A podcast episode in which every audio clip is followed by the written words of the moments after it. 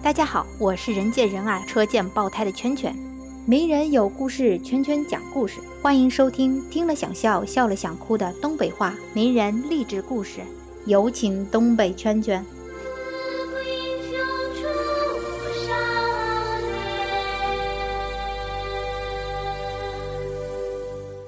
大家好呀，东北圈圈又来给大家讲故事了。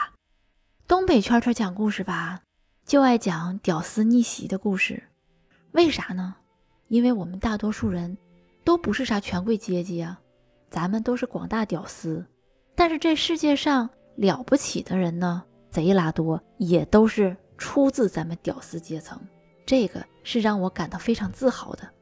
应了那句话：“同是天涯沦落人，相逢何必曾相识。”今儿给大家介绍的人呐，他的父亲是卖冰的。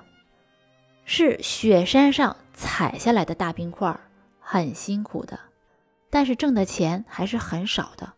因为穷，他在学校常常被人欺负，还被骂窝囊废，所以他从小就体会到了贫穷带来的艰难与屈辱。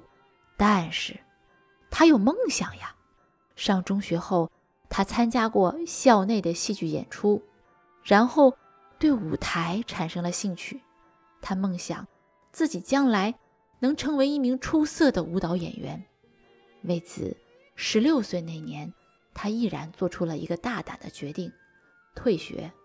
看见没有，又一个退学的。我们说到今天，圈圈说了几个念书念一半就退了的？乔布斯、扎克伯格、比尔盖茨，算算，好几个了吧？退了学呀，他就自个儿跑到巴黎去了。希望能在那个地方折腾出一番名堂来。可是这巴黎多傲娇啊，根本就没有人搭理这个穷小子。你就不要说学舞蹈的学费贼拉贵了，最基本的吃喝拉撒都是问题。他没有啥特长，只有从小跟着父母学到的一点儿裁缝的技术。就凭这点手艺，他在一家裁缝店里找到了一份每天做十多个小时的工作。所以说呀，这就是技多不压身。不管你是啥，但凡你有一技之长，你这辈子也都饿不死了。就这样做了几个月，他的心情特别不爽。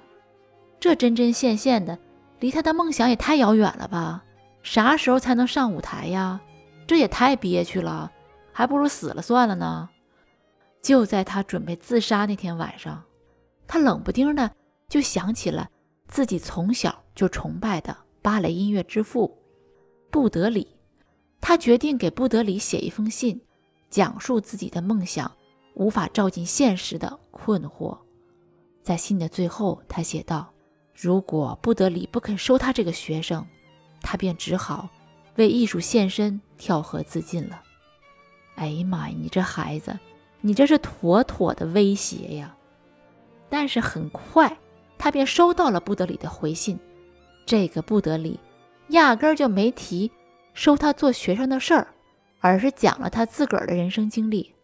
布德里说，他小的时候想当科学家，也想当飞行员，还想成为一名牧师，但是因为家里穷，没钱上学，他只能跟着一个街头艺人过起了卖唱的生活。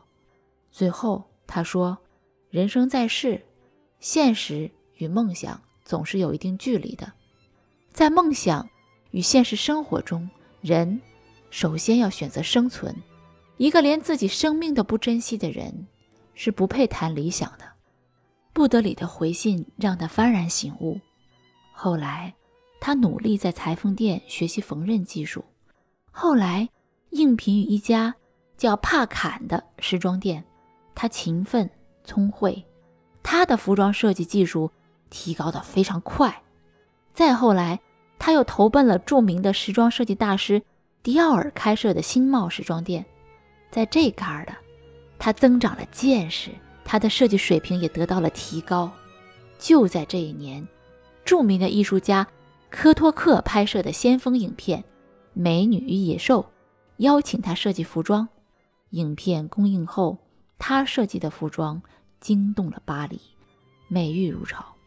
那一年，他才二十三岁，在巴黎开始了自己的时装事业，建立了自己的公司和服装品牌。他追求独特的个性，大胆突破，赢得了挑剔的巴黎顾客的青睐。演艺界名流、社会上层人士、达官贵人等争相慕名来定制服装。他就是皮尔卡丹。皮尔卡丹的故事告诉我们啥？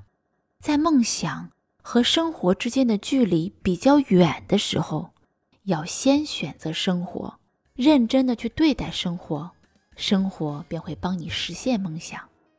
也许此时实现的已经不再是彼时的梦想，但你也会明白，那彼时的梦想其实并不是终点，而是你奋斗路上的一座灯塔。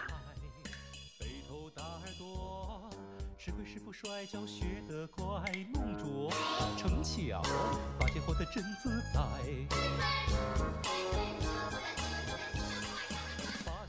关注微信公众号“甜甜圈伐木累”，做有趣的爹妈，养会玩的娃。